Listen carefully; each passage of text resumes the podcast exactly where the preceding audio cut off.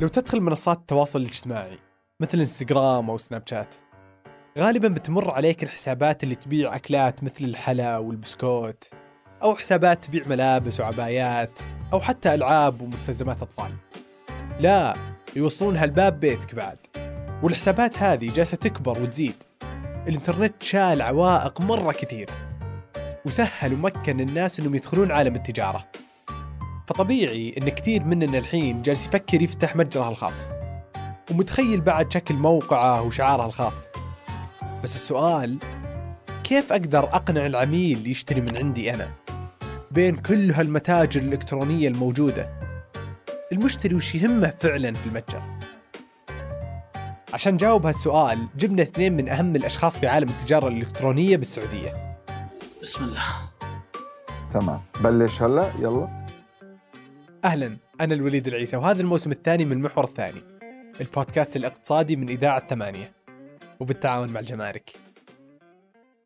ضيوفنا في هالحلقة هم رونالدو مشحور مدير أمازون في الشرق الأوسط وسلطان العاصمي مدير منصة زد للمتاجر الإلكترونية. هالاثنين هم أفضل من يدخلنا لهالعالم لأنهم يمثلون أهم عنصرين في تكوين التجارة الإلكترونية. شركات التجارة العملاقة وأصحاب المتاجر الصغيرة المستقلة. وبالرغم من الاختلافات الضخمة في طريقة العمل بين هالقطبين إلا أن العميل في النهاية ما تفرق معه ضخامة أو صغر المتجر. اللي يفرق معه ثلاث أشياء. خلنا نسميها أركان التجارة الإلكترونية. العملائنا بالمملكة العربية السعودية بيطلبوا منا ثلاث شغلات بشكل دوري.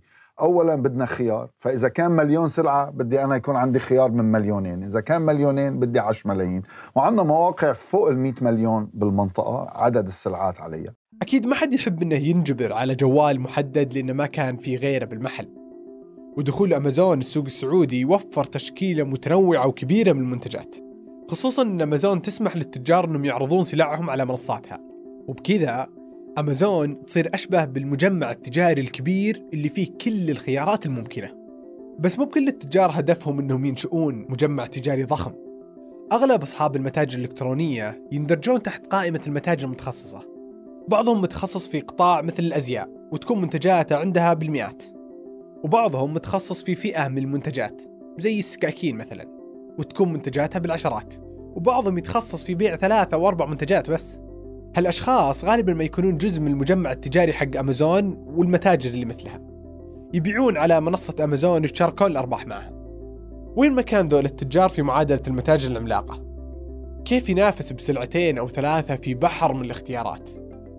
الجواب الذكاء الصناعي ورغبة العميل باستخدام التكنولوجيا والذكاء الاصطناعي machine learning نحن بأمازون عندنا شيء اسمه Amazon Choice هي tag صغيرة بتلاقيها موجودة على السلع. فأنت تبحث عن غلاف لللابتوب تبعك بيطلع لك 500 سلعة. بتلاقي اثنين منهم محطوط عليهم أو واحد منهم. لهالبحث بيقول لك Amazon Choice ليش؟ يعني من خبرتنا من العملاء اللي اشتروا السلعة سابقا ومن ال rating تبعهم وال reviews اللي بيعطوهم على السلعة وطريقة نقدهم للسلعة وعمليات الإرجاع أو إبقاء السلعة معهم.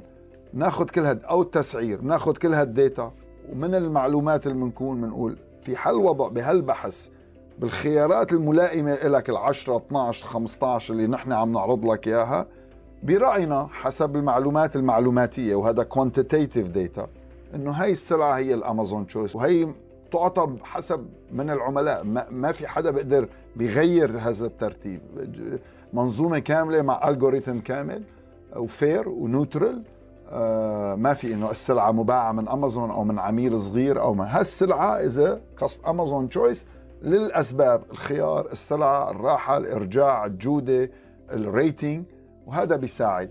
بالتالي إذا منتجك هو الأنسب للعميل بناء على البيانات بيظهر له في البحث ولو بين 100 سلعة مشابهة.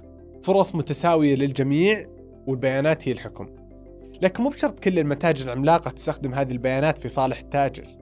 ممكن يستغلونها وينسخون السلعة اللي عليها طلب كبير ويبيعونها بسعر أرخص ويعطونها أولوية في محرك البحث. مثل ما يقول مدير زد التنفيذي سلطان العاصمي. هذه قوة النتورك. لما تكون عندك مجموعة ضخمة من البيانات تقدر تتنبأ هذا العميل متى بيطلب هذا الشيء أصلا. آه، خلاص أنت تقدر تتحكم يعني بظهورك وتقدر تبيع بشكل ممتاز وأكبر. مجرد ما تبني هذه التوقعات. قرار النسخ أساسا ما هو قرار لأنه جاز لنا المنتج قرار مبني على البيانات. مجرد ما أنت توصل إلى KPIs معينه يقول لك هذا للنسخ. فإذا كنت أنت القاضي وأنت ال- ال- الخصم آه، ما فيه آه، يعني حياد في الحكم. آه، نفس الشيء إذا كنت أنا المنصة اللي أنت تبيع عندي وأنا اللي أنسخك فما يعني ما أكون حيادي معك أساسا. الكل يقدر يقلد منتجك. بس هذا ما يعني إنك ما تقدر تميز نفسك عنهم. واحدة من أهم مجالات المنافسة في عالم التجارة الإلكترونية الركن الثاني اللي يهم المشتري اللي هو السعر. عندك خيارات متعددة عندك تنافس عندك تنوع بعدد السلعات فالمستخدم عنده الخيار من جميع أنواع من ال- ال- الأسعار الأعلى للاوطى ريال واحد بالعرض مثلا ينزلني ويديني الصفحة الثانية. إذا في أحد يبيع بريال أقل مني. البائعين هن بيحددوا أسعارهم والالجوريثم بيخليهم يتنافسوا وطبعا بتنافسوا لمصلحة ال- العميل النهائي. وبالنسبة لنا دائما بأمازون الثقافة تتمحور حول working backwards from customer. ما هو الأفضل للعميل؟ بما إنه أفضل للعميل فهو أفضل للمتجر وبالنهاية أفضل لشركة أمازون. فعلا. الأسعار هي المكان اللي تتنافس فيه أغلب المتاجر الإلكترونية. مواسم التخفيض يصير التسوق فيها أقرب للإدمان. وفي مواقع وحسابات على التواصل الاجتماعي هدفها الوحيد أنها تعطيك كوبونات وأكواد خصم. وصار في متاجر عملاقة وعدها الأول والأخير إنها الأرخص في السوق. لكن الخوف إذا منافسة الأسعار صارت غير عادلة. ممكن إنها تتحول لاحتكار. مثل التاجر اللي يغرق السوق بسلعته ويبيعها بأرخص من راس ماله. وجاهز إنه يخسر على المدى القريب في مقابل إنه يتخلص من المنافسين على المدى البعيد. طب هذا يخليني متردد إني أدخل عالم التجارة الرقمية. كيف أنافس تاجر ناوي يحتكر؟ أو عمالقة السوق العالمي بملايين السلع وإمكانية تقليد السلع؟ وش بيكون أثرهم على اقتصاد البلد ككل؟ الأستاذ عبد الرحمن السماري عضو مجلس التجارة الإلكترونية ورئيس هيئة المحتوى المحلي والمشتريات الحكومية. عنده وجهة نظر مختلفة. دخول هذول العمالقة في السوق السعودي راح يعطي زخم للسوق هذا الزخم راح بيكون له أثر إيجابي في خلق طلب. آه، بعض الأحيان أنت قاعد في بعض- الاقتصاديات وبالذات ال- ال- القطاعات الجديدة تحتاج إنك تخلق الطلب.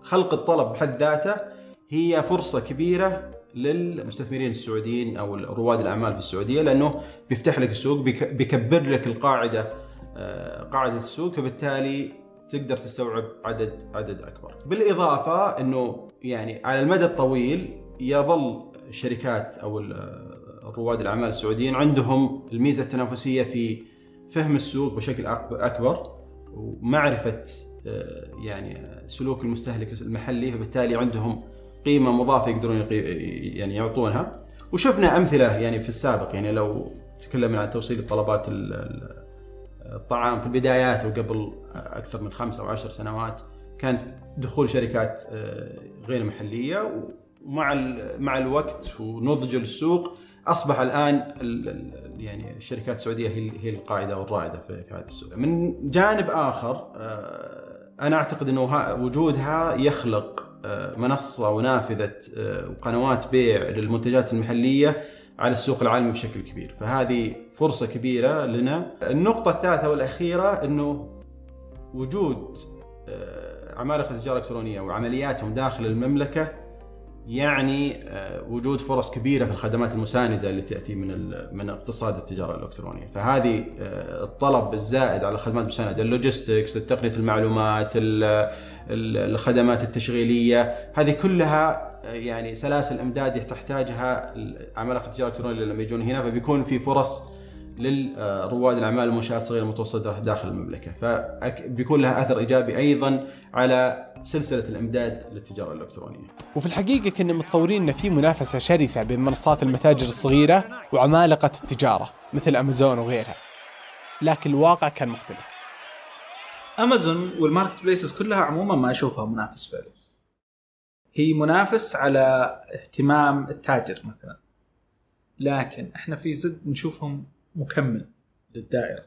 أنا بحس إنه مكمل يعني دائما العميل أوقات بيريد يكون عنده علاقة متجر صغير له يقدر آه، يتفهم أكثر يمكن آه، كيف يقدر هو يستفيد من الإنترنت. ونحن أنا كثقافة الإنترنت بشكل عام إنه دائما you have choice الخيارات موجودة ممكن تروح على الموقع ممكن تستخدم ال application ممكن تروح على موقع المتجر ممكن يكون تروح على الموقع البوابة مثل موقع أمازون. بس كتاجر. أنا وش أستفيد؟ أبيع في أمازون ولا أبيع في موقعي الخاص ولا مع منصة زد؟ إحنا نشوف إنه التاجر أساسا اللي ما يشتغل بطريقة الاومني تشانلز اللي هي أنا عندي أكثر من قناة أبيع فيها بس أديرها بمكان واحد. آه هذا يعني قاعد يضيع فرصة عليه.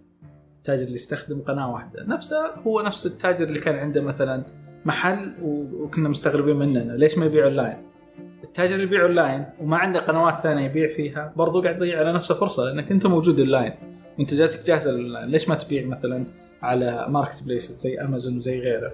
فأنا ما عم بشوف إنه في تضارب. ممكن أنت تخلق نوعيا بعض السلع تكون exclusive تكون موجودة على أمازون لتستقطب نوع معين من العملاء ويمكن تترك بعض السلع عندك تسعرها بشكل ثاني آه، وتسوي تكاملية بين بين الموضوعين الجائحة علمت الجميع إنه إذا ما عندك أكثر من قناة تبيع فيها وتقدر تضمن آه، استمرارية أعمالك ما يعني ما بتقدر إنك تستمر لا سمح الله لو حصل أمر أكبر من كذا.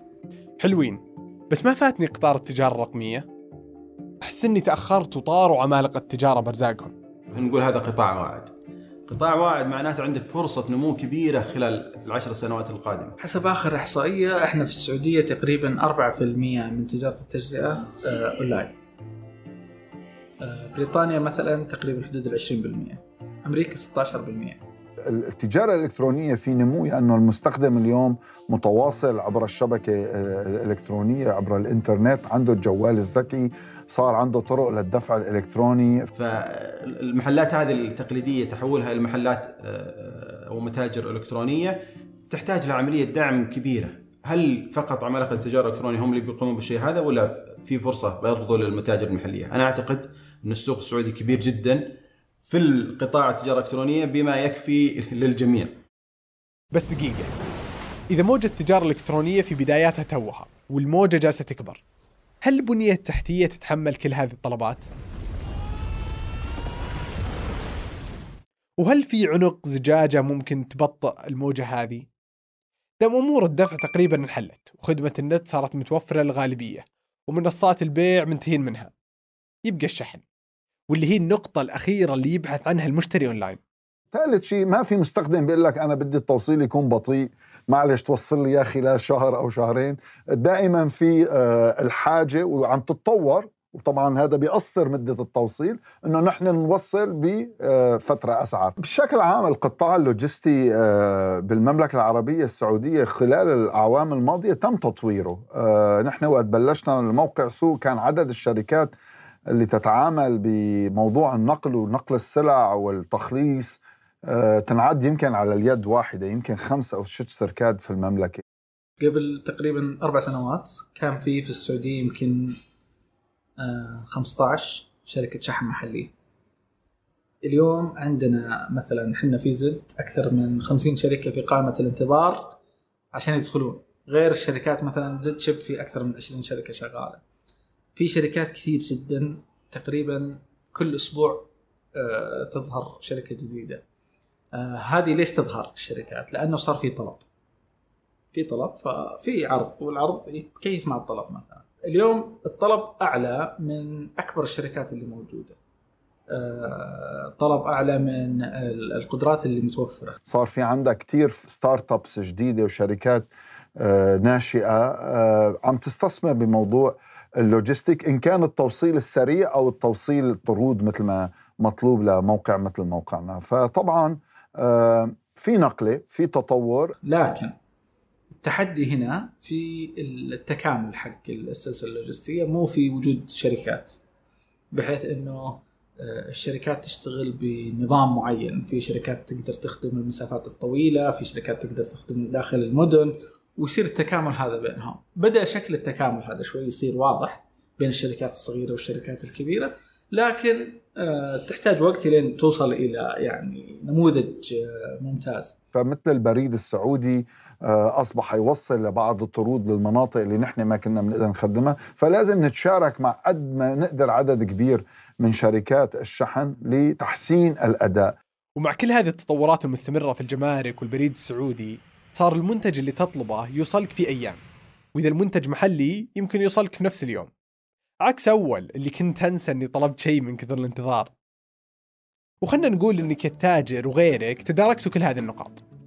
عندك منتجات متنوعة صارت أسعارك منافسة والشحن أوقات كثيرة يصير خارج سيطرتك يا صاحب المتجر. إذا زال لك زال غيرك. شلون تنجح بينما أنت وكل اللي في السوق عندكم نفس الأركان الثلاثة؟ الإجابة هي تجربة المستخدم.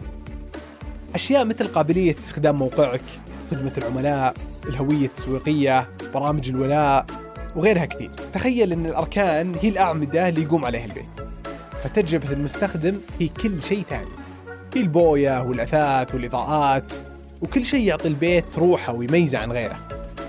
واحدة من الأمثلة الحية على أهمية تجربة المستخدم هو عسل رشوف.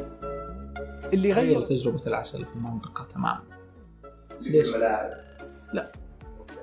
عسل عادي زي العسل اللي انت تشتريه من المحلات العسل ولا العسل اللي تجي تلقاه مثلا يحطونه بعلب عادية وبسيطة.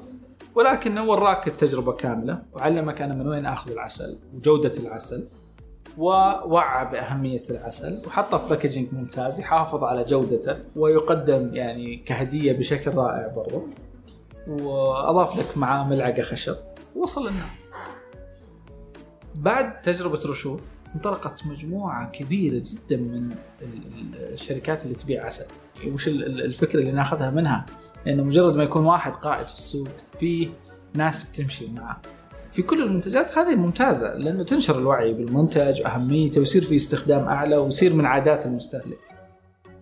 والكلام اللي ينقال عن العسل ينطبق على بقية أنواع المنتجات والمتاجر ليش؟ لأنه نفس المصنع اللي يصنع للشركات الكبيرة صار يصنع ويحط لك البراند حقك عليه ويعطيك بسعر مصنع فأنت تورده للسعودية وتركبه وتطلع عليه هوامش ممتازة وتقدم جودة نفس الجودة اللي يقدمونها المصانع الكبيرة.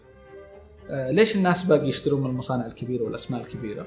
طبعا خدمة بعد البيع، ال brand هذا حريص إنه يقدم آه، خدمة ممتازة لك بعد البيع. انت ممكن تجيب عميل اول مرة اذا سعرك جيد. أوكي؟ فانت بتسعر سلعة اليوم تعطي عرض اليوم بشتري العميل. بس ما بتجي السلعة بتتأخر بتجي مضروبة بتجي مكسورة بتضطر يرجعها فلو أعطيته مرة تانية سعر أفضل يمكن ما يرجع يشتري لأنه بالنهاية التعامل ما كان مريح. يمكن كلنا جربناها في بعض بعض التطبيقات تدخلها. كذا ما ترتاح أنت في تجربتك يكون في بعض الصعوبات خلاص. ما ما تعيد التجربة نهائيا وتحول إلى إلى متجر آخر أو تطبيق آخر. بالنهاية مثل ما بنقول الإنترنت is one click away تطبيق لتطبيق موقع لموقع. الخلاصة راح تنسخ منتجاتك وراح يقلدونك الناس ولكن التجربة هي الفرق. هذه الحلقة من إنتاج جميل عبد الأحد ومازن العتيبي. حررها جميل عبد الأحد هندسها صوتيا محمد الحسن نسقتها تغريد العتيبي وأشرف على إنتاجها عبد الرحمن أبو مالح. عادل بارجة وفيصل مغلوث.